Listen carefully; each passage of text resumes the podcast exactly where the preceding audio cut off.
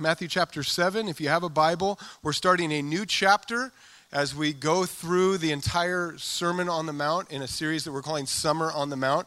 As, as we were praying and processing where in God's Word He wanted to just speak to us in the times that we live, in the state of our world. It's time to just sit at the feet of Jesus as He explains through this longest recorded sermon of his, uh, many people call the, the greatest sermon ever preached. What does it mean to just be a follower of Jesus, a disciple of Christ? How does that make us look? And how do we are we blessed by God? How are we people who trust in God? So the whole Sermon on the Mount has been very, very refreshing and yet very challenging. And we're going to start a new version of that challenge as we as we come to this closing chapter in what might be the most famous verse that you'll hear quoted outside of the church. Uh, as before I read it, let me ask you a question. Have you ever come uh, to a church service, listened to the sermon, heard some really great points that were made, and thought, man, that would have been perfect for my friend? you know, you, we just in the Sermon on the Mount, you get some really great uh, moments where Jesus just holds the mirror up to the soul and he tells us, you know, don't be a hypocrite.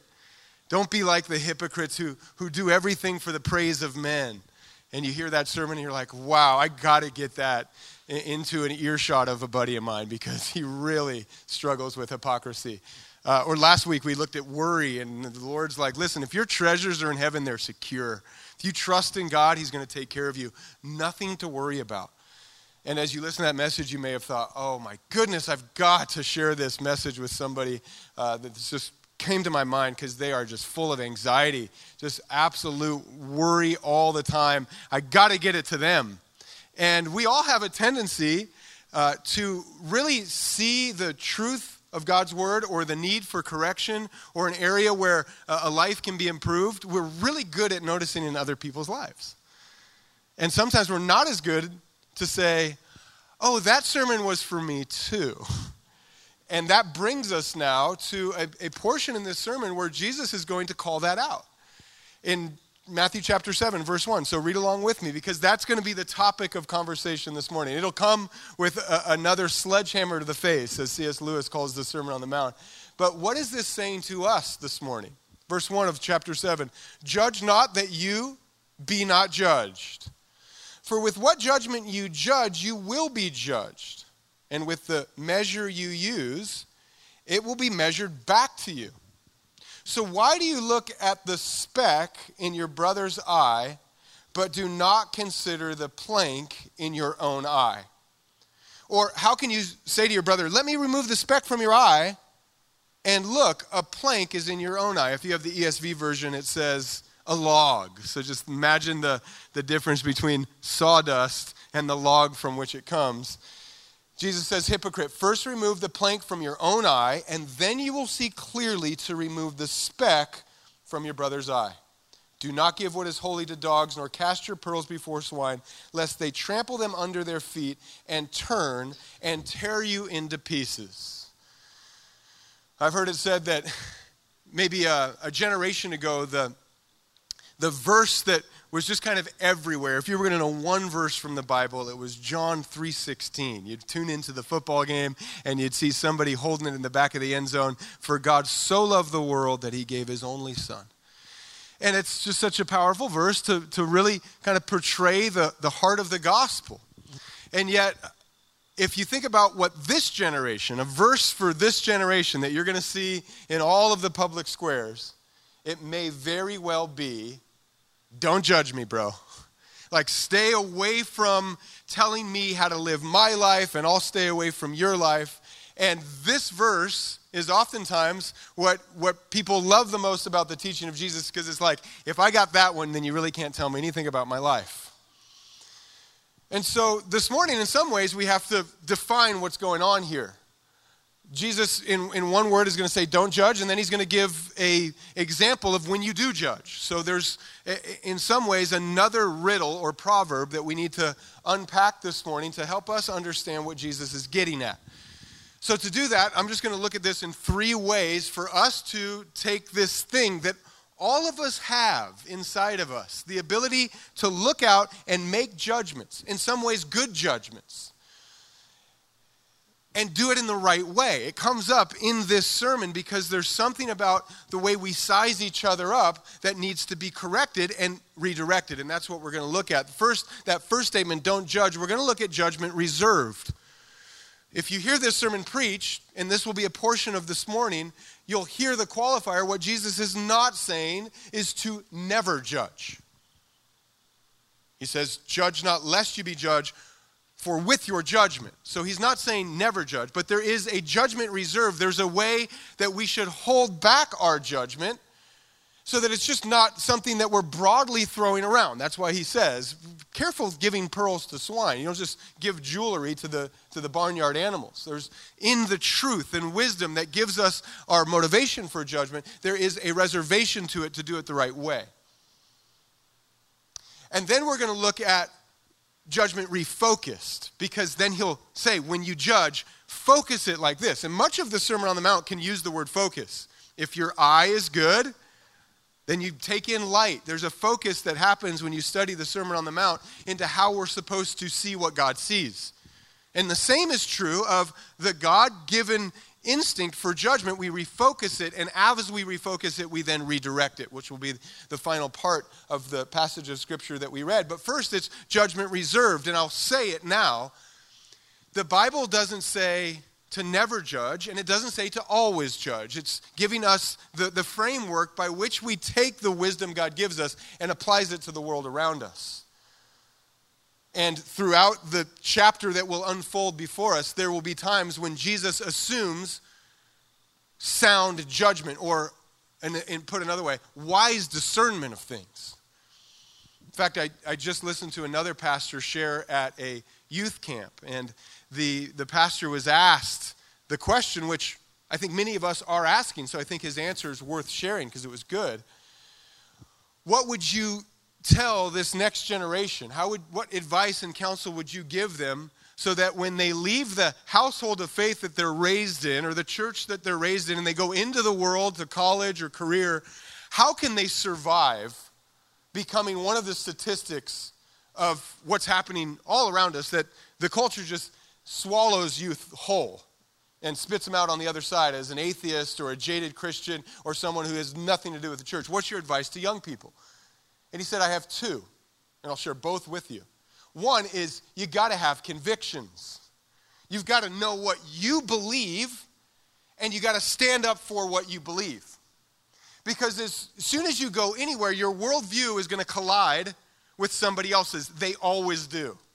you are going to have convictions that other people don't have. Know what yours are and believe what you believe. And let your belief in your convictions be visible by the way you live your life. What are the convictions that we find from God's word? We stand on them and we believe that they're true.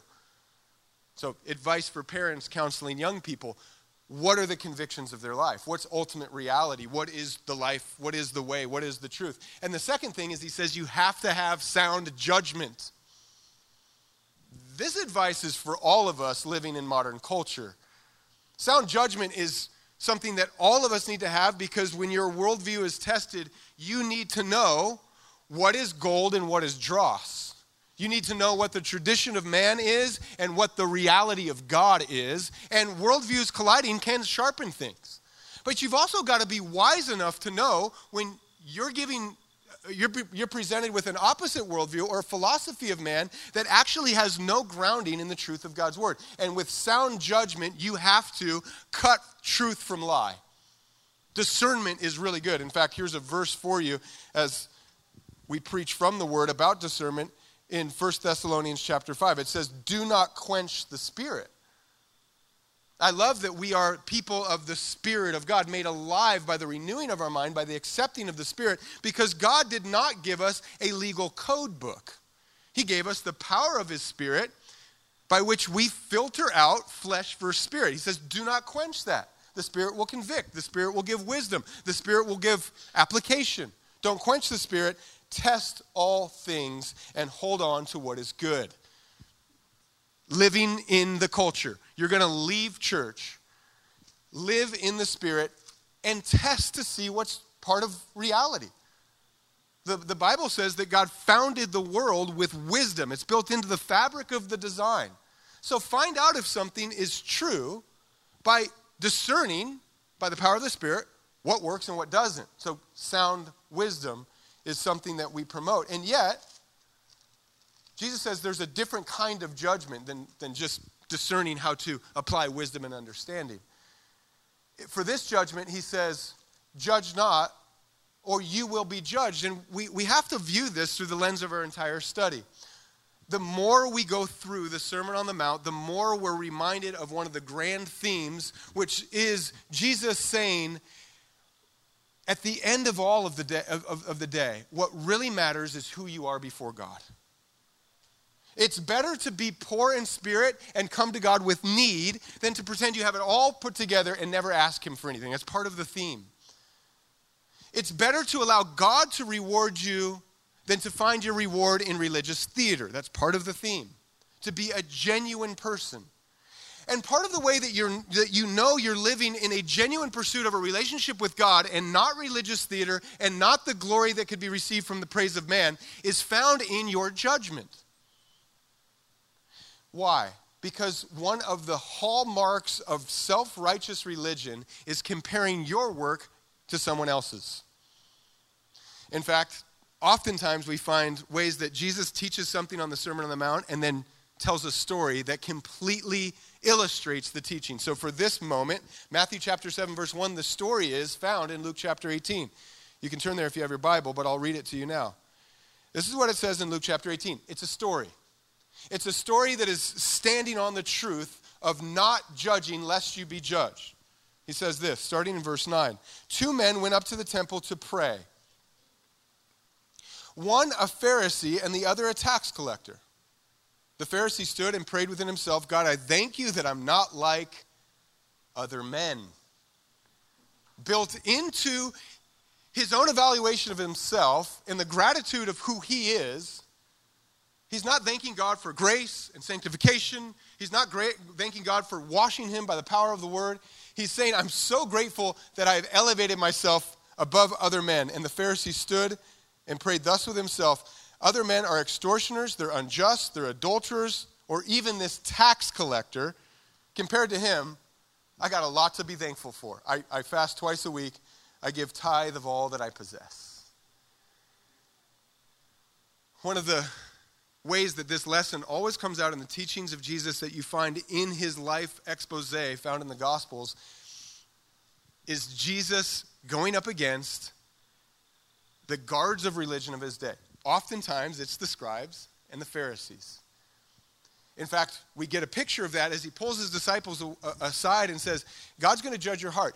Do not think your righteousness is going to be good enough if you're like the scribes and Pharisees. You've got to be better than the Pharisees. He says it in the Sermon on the Mount. But I have to tell you, in all of the years I've preached a sermon warning against self righteous religion that judges others to exalt yourself, I don't think I've ever preached to an actual Pharisee. I would love to be surprised this morning and someone comes down with the, the robes of a Pharisee and say, I am a Pharisee. I took offense to your message. It's never happened because this is really a, a moment in history where there were religious people represented in the righteousness of Pharisees.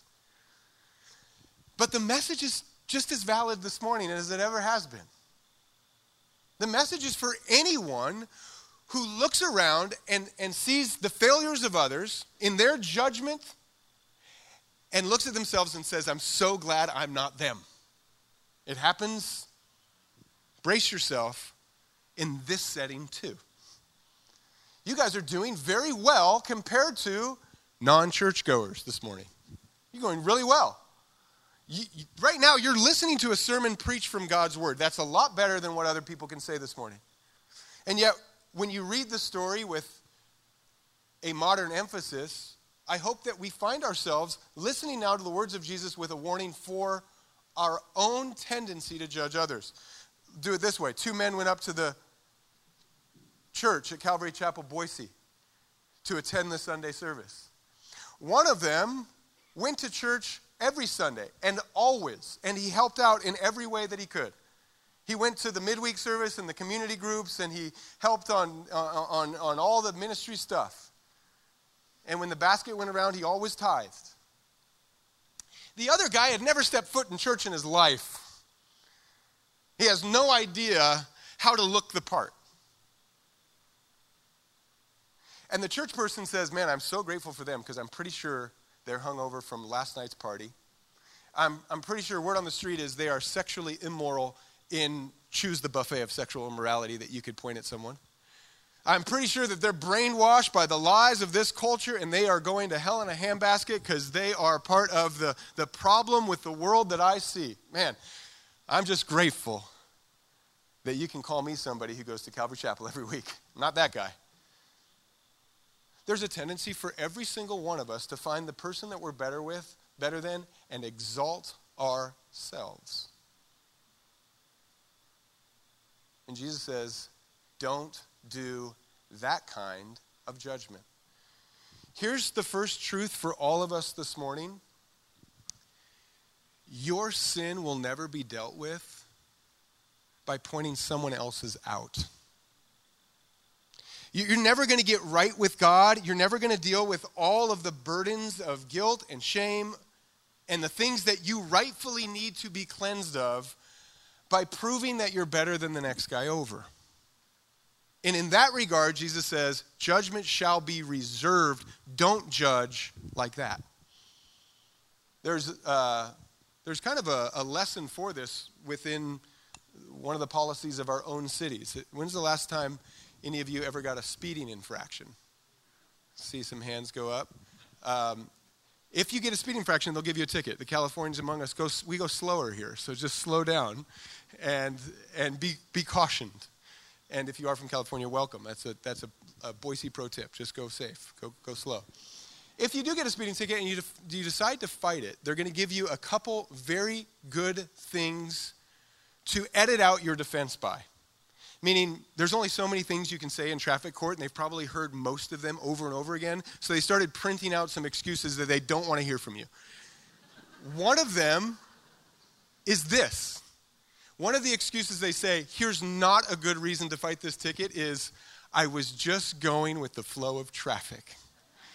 Meaning, if you come to the judge and you say, I was speeding, but there was other people speeding worse.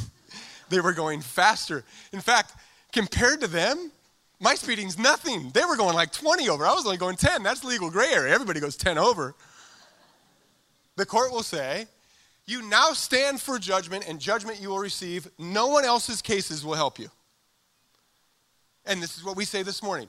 If you come to the Lord and say, I'm not as bad as that guy, what you're saying is, judge me by my works. Judge me by the way that I have become righteous in myself. And judge me in contrast of someone that I found worse than me. And what Jesus says, if you play that game, you will lose. And don't we know it? that we're always looking for the next person to judge to make ourselves feel exalted if we still live within the ocean of judgment. And here's the quote of the morning If you're swimming in the ocean of judgment, you will drown by the burden and the weight of your own standard. Your standards will drown you. You judge them, and then it will come right back on you. And God says, You want to go by righteousness? You'll fail. The, key, the Sermon on the Mount is to say we are part of a different kingdom. We don't come to God expecting good things because we ourselves have been good enough for long enough. We come now as a child comes to a father, and the father knows your needs before you ask. So you no longer have to live within the court of public opinion. So judgment is reserved in that sense. And now Jesus will go on to say, but let's refocus that thing inside of you that wants to judge. Let's refocus it. Verse 2 For with what judgment you judge, you will be judged.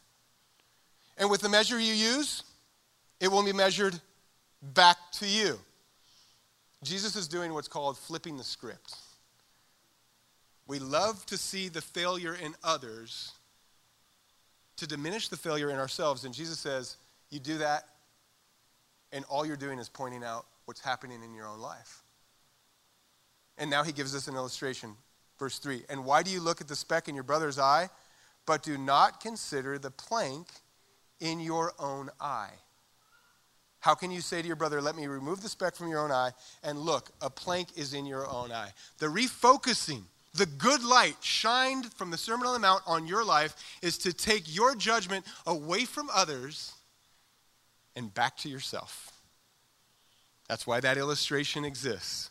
What you see in other people is a speck of dust compared to what is found in your own life. Now, again, this is a riddle that needs to be unpacked slightly because all of us should be hearing this on the same steady ground.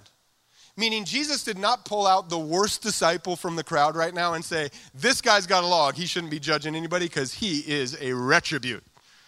All of you others, after he's cleaned up, I'll talk to you next. He says it all equally. All of us should be hearing this and thinking of the person next to us or the person that we uh, have a tendency to be harsh to and say, they've got a speck, I've got a log. Your neighbor has a speck, you've got a log. We all have a log in our eye compared to the speck in someone else. How is that possible? How can Jesus broadly say that this verse applies to every one of us? Think about it. What you can see in someone else's life is a dimly lit angle of what is portrayed publicly. One of the challenges of judging from our perspective is we actually don't know very much about the lives we're judging. We see big moral failures, and they size it up, moral failure. We see people aligning with political ideals and different tribes that we don't agree with, and it size them up. I see a public angle that's dimly lit that I don't agree with, and now I can judge you. And what Jesus is saying, what you know about people's public sin is nothing compared to what you know about your private sin. You have complete access, not just to a, a, dimly lit angle of your life, but you can go all the way to the depths of your heart and what you've actually thought about and the motives of your life and things that are going on inside of you that, with the right circumstances, you're going to snap. What you know about yourself is a log compared to what you can see in somebody else. There's a, a really interesting reminder of the healthy cleaning of this. In Hebrews chapter 4, it says, The word of God is living and it is active. It's sharper than two, any two edged sword. It separates even the dividing of the soul and the spirit, joints and marrow. The Word of God judges the thoughts and the attitudes of the heart. Some of you know this verse to be true just by coming to church sometimes, hearing a message preached, and thinking, how did they know that about my life? That's something that I didn't think anybody knew. Well, the Word of God does, and it's able to penetrate into the deep inner part of your life. And that is part of the message of the Sermon on the Mount. You better not be judging yourself and your worthiness based off what is seen outside. People can judge you on the outside, God judges you on the inside. And when you read the Word of God, it's applied to your thoughts and the attitudes of your heart. Now, newscast for you this morning. Even the best discernment in the world cannot always accurately judge the attitude of someone else's heart. You can look at them, you can size them up, and you can make your best bet as to what their motivation was or what they were thinking about. But in the end, the only person's thoughts and attitude of heart that you can judge is your own. And what's deep down in your heart, to really allow God to cleanse that and His Word of God to be applied to correct that, to go through the process of what the Bible calls sanctification, to cleanse you and heal you from some of those logs that exist in your heart, is a full time job. It's a lot of work. There's a lot of cleansing that needs to be happening between you, God, and His Word before you are supposed to broadcast all of the ways that God wants to cleanse someone else's life. Matthew Henry, the famous commentator, has a really interesting moment in his personal life journey. He, he wrote a commentary on the, on the whole Bible. Many of you may read it, very helpful up through the book of John, and then someone else finished it for him, and it's not as good. Just as a side note, if you're interested in that commentary, it says uh, a man once stole Matthew Henry's wallet And in reflecting on the incident, he examined himself. Isn't that an interesting way to reflect on an incident that someone wronged you in? And this is what he found four things. He said, First, I'm thankful that he never robbed me before. That's nice. First time offender. Hopefully, he never robs me again. I'm thankful that although he took my wallet, didn't take my life. Wallets can be replaced. The, the picture here is a reminder from Matthew chapter 6 where thieves are going to get your earthly treasures. So don't worry about them because it's a matter of time. And if the thief doesn't get it, the rust will. Money will grow wings and fly away. He says, I'm thankful he didn't take my life. Number three, although he took all I had, it wasn't much. Homeboy robbed the wrong guy. So if you're broke this morning, it's like, cherish that. You, there's not much to take from you. And then finally, he said, I'm glad that it was I who robbed and not the one doing the robbing. Interesting perspective of wrong and offense. How easy is it to stand on his rightful, just judgment to say that guy is a sinner who deserves hell and I want my wallet back? Instead, he says, There are a lot of things about self examination that I can be thankful for. How different would we look to the world around us if we asked God to search our heart before we started searching the hearts of everybody else? This happens on a personal level. All revival from the soul to the heart to the mind in your life starts when you allow the light of God to penetrate your life before you're waiting for the people around, up, around you to clean up theirs. So tempting to look around and say, the problem with the world is that party and that group and that tribe. And what the people of God are being called to do this morning is say, Lord, we're the light and we're the salt. You've called us to preserve and to shed truth. And here we are. Cleanse us so that can happen. It exists on the corporate level as well. Search your church, Lord. Remove all of the sin from our lives. And it is with that heart that church revival can happen. Because very rarely are the problems of the world everyone else's fault. You find a way to have self examination that turns you into someone who's praising and thanking God in all circumstances, and you will find yourself being much less judgmental and much more worshipful. So now we've refocused it from others to self, but the message doesn't stop. He actually gives a, a, an assumption that if you're allowing God to cleanse your heart, you're now in a place where you can redirect the judgment towards something that's God honoring, God glorifying. Because it is good what He's given us with the ability to know truth and to see the light and to understand what is good and what is evil and what bears fruit and what is dangerous.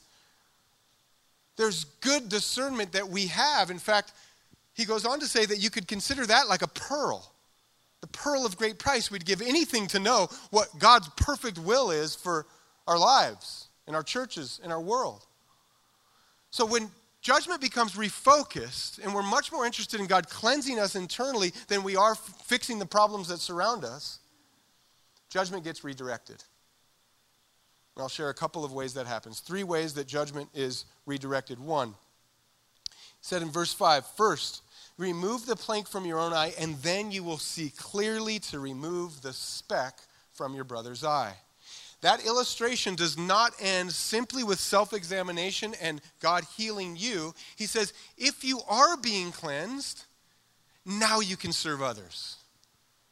When you look at someone's problems as a way to prove that they can't see and you can, you're judging with condemnation. But when you allow God to cleanse your heart and now offer sound wisdom to people, you're offering it in love. So the first redirection is from judgment to love or judging to love. From hurting someone with the, the way that you harshly throw pearls before swine to gently loving someone and caring for them. I got a a living parable of that in, in, in, the family dynamic this week. We were out with our kids and we were going to get ice cream. What could happen on a pursuit of ice cream? Uh, you'd be surprised. We get the ice cream and our kids go outside and they're playing and i ended up talking to some people. So so i come outside about 10 minutes later and my, my wife is clearly flustered. Where have you been? I need your help.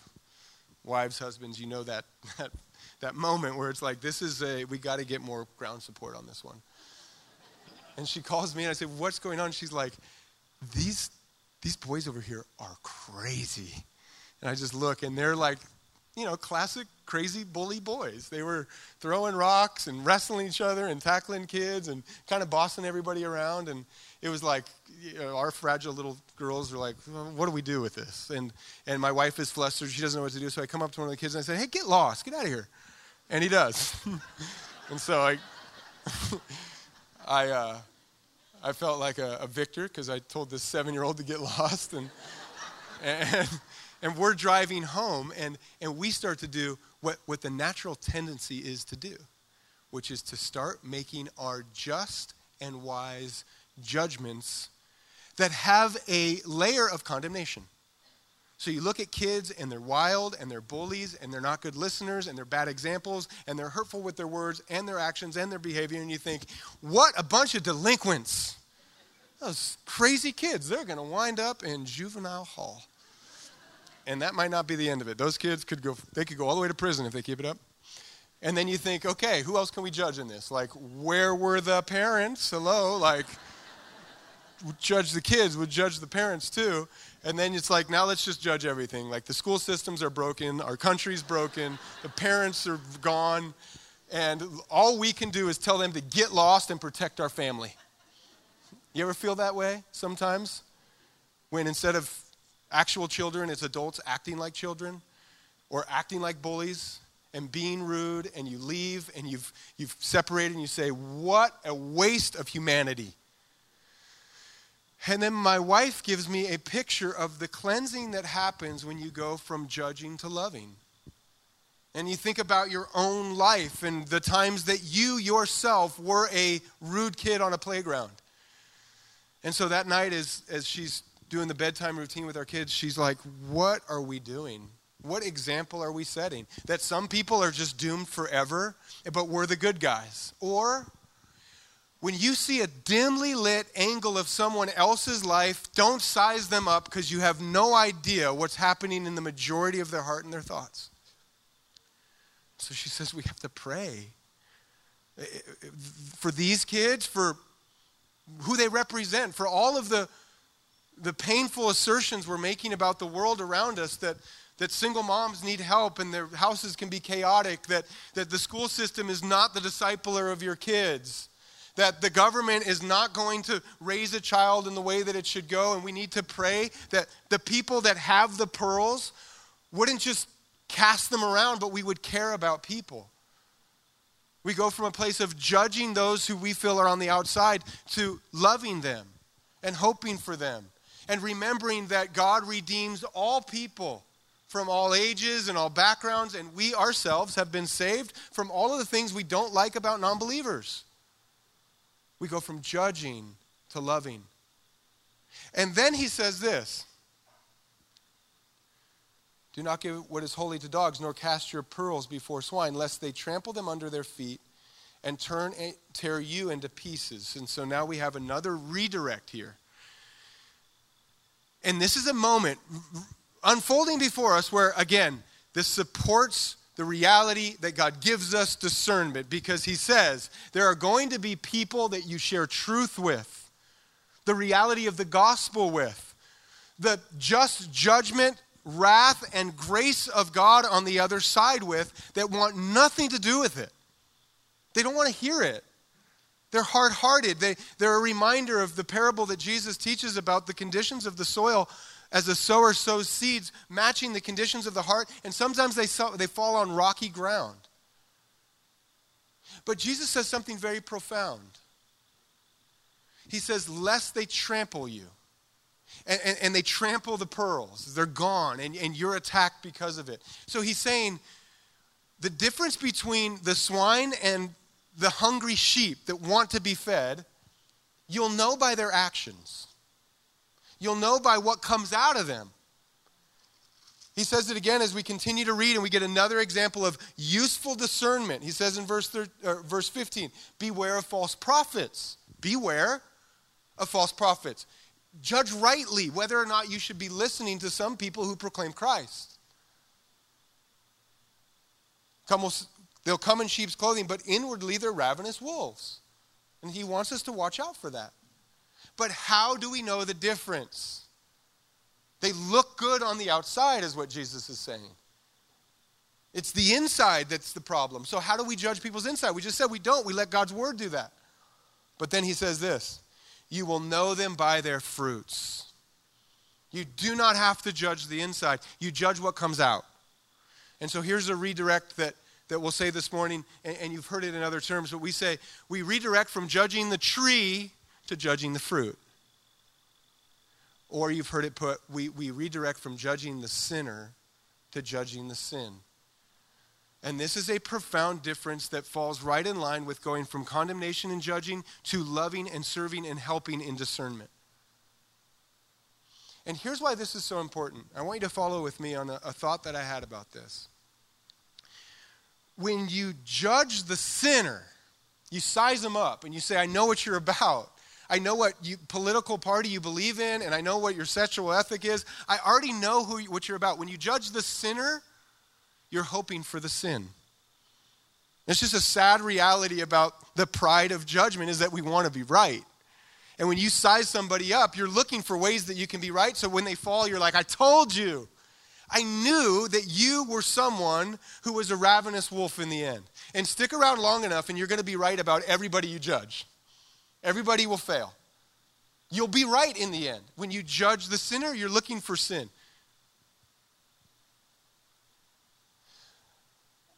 But now think about what Jesus is saying. When you judge the sinner, you're hoping for sin. But when you judge the sin, you're hoping for the sinner. What a profound difference that is. When you take the pearl of truth of what God says is wise and unwise, wise and foolish.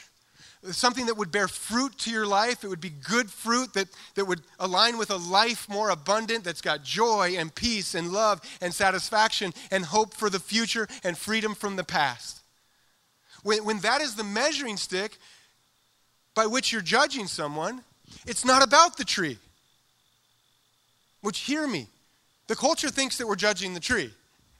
The culture thinks we're saying to anybody that we disagree with the fruit on, a fruit that turns into loneliness or despair or sadness or a broken life or a hopeless life or a life that thinks about ending it all, when we say, This fruit's not good, we got to talk, they may say to you, You are judging my identity. You're judging my soul. No. We're only judging the path that you're walking on because we're afraid it might not work out well. Separating the sinner from the sin is so important. And hear this Does that mean that we never think about the consequences that await for uh, an unrepentant sinner in their sin? No, heaven forbid. The Bible says you've been appointed once to die, and then comes judgment, which means we believe in the judge of life.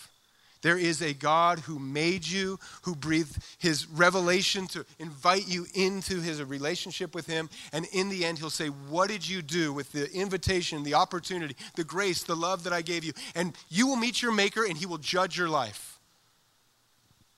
But we are not that judge. We don't judge the tree. We don't judge the life. We just look at what comes out of it and we make wise assessments. And hear this if someone hears your, the, the, assessment that you have in some of the ways that their life path is turning into destruction and they're hard hearted, it says move on. Don't continue to pasture pearls before swine. Give them to God, He will judge them soundly. You're just representing the, the caution that God wants them to hear. We get another picture of that in, in the Gospel of Luke. Jesus sends out 70 servants and he says, I want you to go to the city, don't take anything, just rely on me. When you get there, if you meet a man of peace, which means they welcome you in and they want to hear the word, they want to know what, what, what this gospel that you represent is all about, stay there and eat with them. It's a great model. You bring the truth in love, and for those who are desperate and hungry and thirsty, they're going to be satisfied by it. But then he says, when you come to these other places, that want nothing to do with the, the, the gospel that you're bringing, leave. Don't stick around and argue. Just move on. You take your sandals and you get the dust off. And Jesus says, it will be better for that it will be better in Sodom than for that city because what's going to happen is you're giving them to the judge. We judge the fruit and not the tree. Finally, whenever in the Sermon on the Mount, what I have found in studying this is that where Jesus gives us a caution, he always draws us into this fresh well of the solution. You know, we see that with his warning against religious style praying. When he's like, don't pray like this, where people think because of their many words they're going to be heard and they're, they're, they're impressing people with on the street corners so people would see them and, and, and they'd be like, wow, I'm so impressed. This guy must be an amazing. Their reward is that people think they're impressive. Don't be like that. You should pray like this. And he gives an answer. He's like, Our Father in heaven. He gives a simple, genuine pursuit of God prayer. And in the same way, in judgment, there's smuggled into this the answer. Because right after this whole expose on judgment, he says, Ask, and it will be given. Seek, and you'll find. Knock, and it will be open to you. Now, we're going to do a whole study on that particular command that Jesus has, but part of it is that in, in the ways that sometimes we can convolute the, the wisdom that we have with condemning judgment or self righteous judgment, Jesus is now going to say, Come over here. Seek me. Look at me. And this is the third redirect that I want to point out to you, and that is from culture to Christ. We live in a dichotomy of times because, in one sense, the culture is waving the flag of tolerance everywhere you look. Tolerance used to mean that when you come across a worldview that you don't agree with, that you could soldier on and, and, and find a way to, to live together without warring against each other. Now, tolerance means if you find a worldview you don't agree with it, accept it as equal to all worldviews. Tolerance means that everyone has equal access to their own version of what they think is true, and if you disagree with someone, you're intolerant. And it's a dichotomy because we also live in an extremely judgmental culture. This message is preached to Pharisees and scribes in the day and to church people in our day. And what we have to realize is that even though the culture has done a good job at removing God from so many public squares, you cannot remove religion. You study history, wherever you remove God, there is a, a, a godless religion that will rise up. We saw this in communist Russia as they removed God, they, everyone fell at the altar of Joseph Stalin himself or faced the consequences. And our culture has removed God, and it's the, the, the void has been filled with self righteous religion. A religion that says this is the philosophy, this is the worldview, this is the sexual ethic, this is the politics, this is how you do things, and if you get it wrong, you will be judged and you will be cast out and you will be shamed. I was actually talking to a college student this week, and we were the conversation started because he has really left the, the, the, the, church that he grew up in, and he's now in that very common deconstructionalist phase of his life, and he's questioning everything. And he, he identifies much less as a Christian and much more as someone that, that identifies with the, the zeitgeist of the campus. And he says, You know what's funny is that I almost agree with everything that the, the campus philosophy is. I agree with their sexual ethic. I agree with their version of government. I agree with their jaded view towards religion and the danger of Christianity. I, I actually think all that's true. But you know what's weird? Is I feel like I'm walking on eggshells now more than ever. Have you ever felt that? That you're one wrong word, statement, idea, philosophy away from colliding with the culture that you live in. We live in a culture that needs this message now more than ever.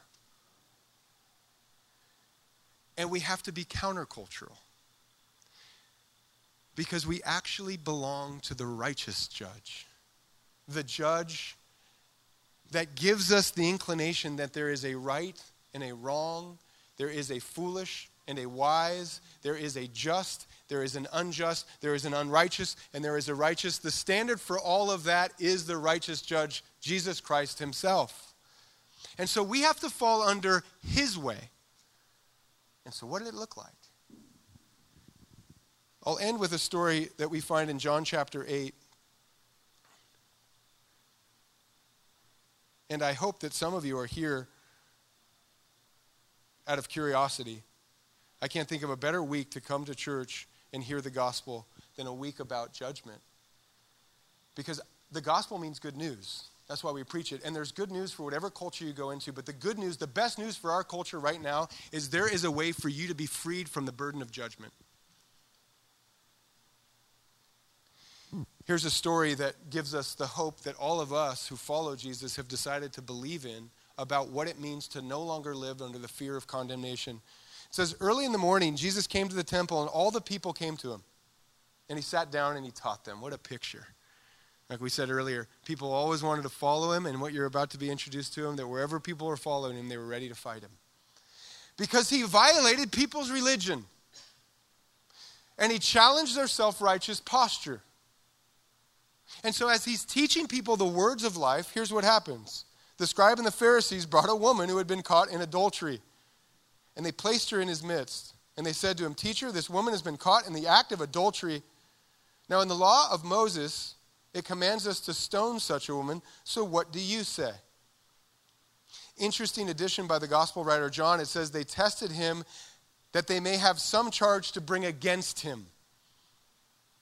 They want to find fault in his judgment. They want Jesus to be put into a, an impossible conundrum, which is do you show mercy to a woman that deserves nothing but the law and death? This is our culture. We drag people that you've dug up some dirt on into the courts and you say, How will you judge them? There's no way out. If you don't judge them, then you're wrong for not adhering to the philosophy of the law. And if you do judge them, there's no mercy, and there's no grace, and there's no hope for any of us. So, what does Jesus do?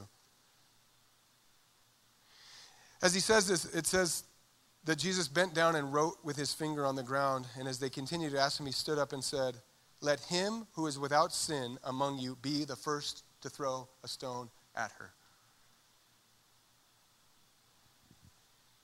If you want to condemn others, if you want to judge others, you better be sure that you don't have anything that you can condemn yourself for at the same time. Say it to the culture. 21st century America, are you so sure that you're the right judge to be condemning all the people you disagree with?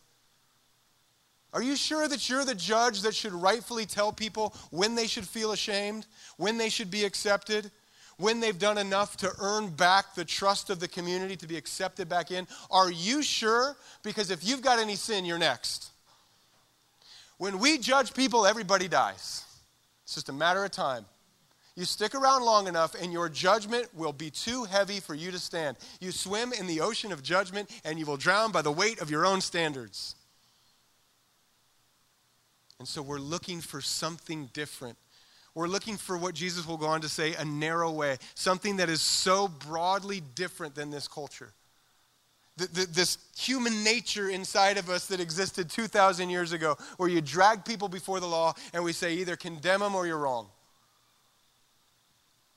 Once more, Jesus bent down, wrote on the ground, and when he heard it, they went away one by one, beginning with the older ones.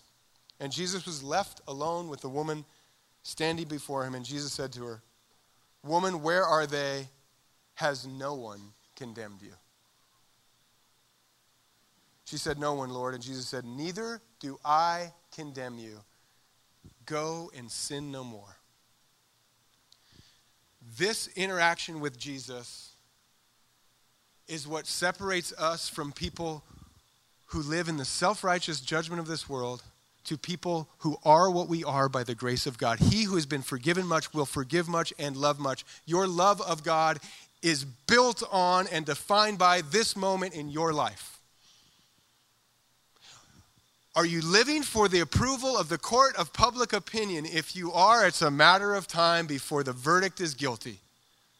Or do you live before the one person who never sinned? The one person who never failed, never violated the perfect law of God, to love perfectly.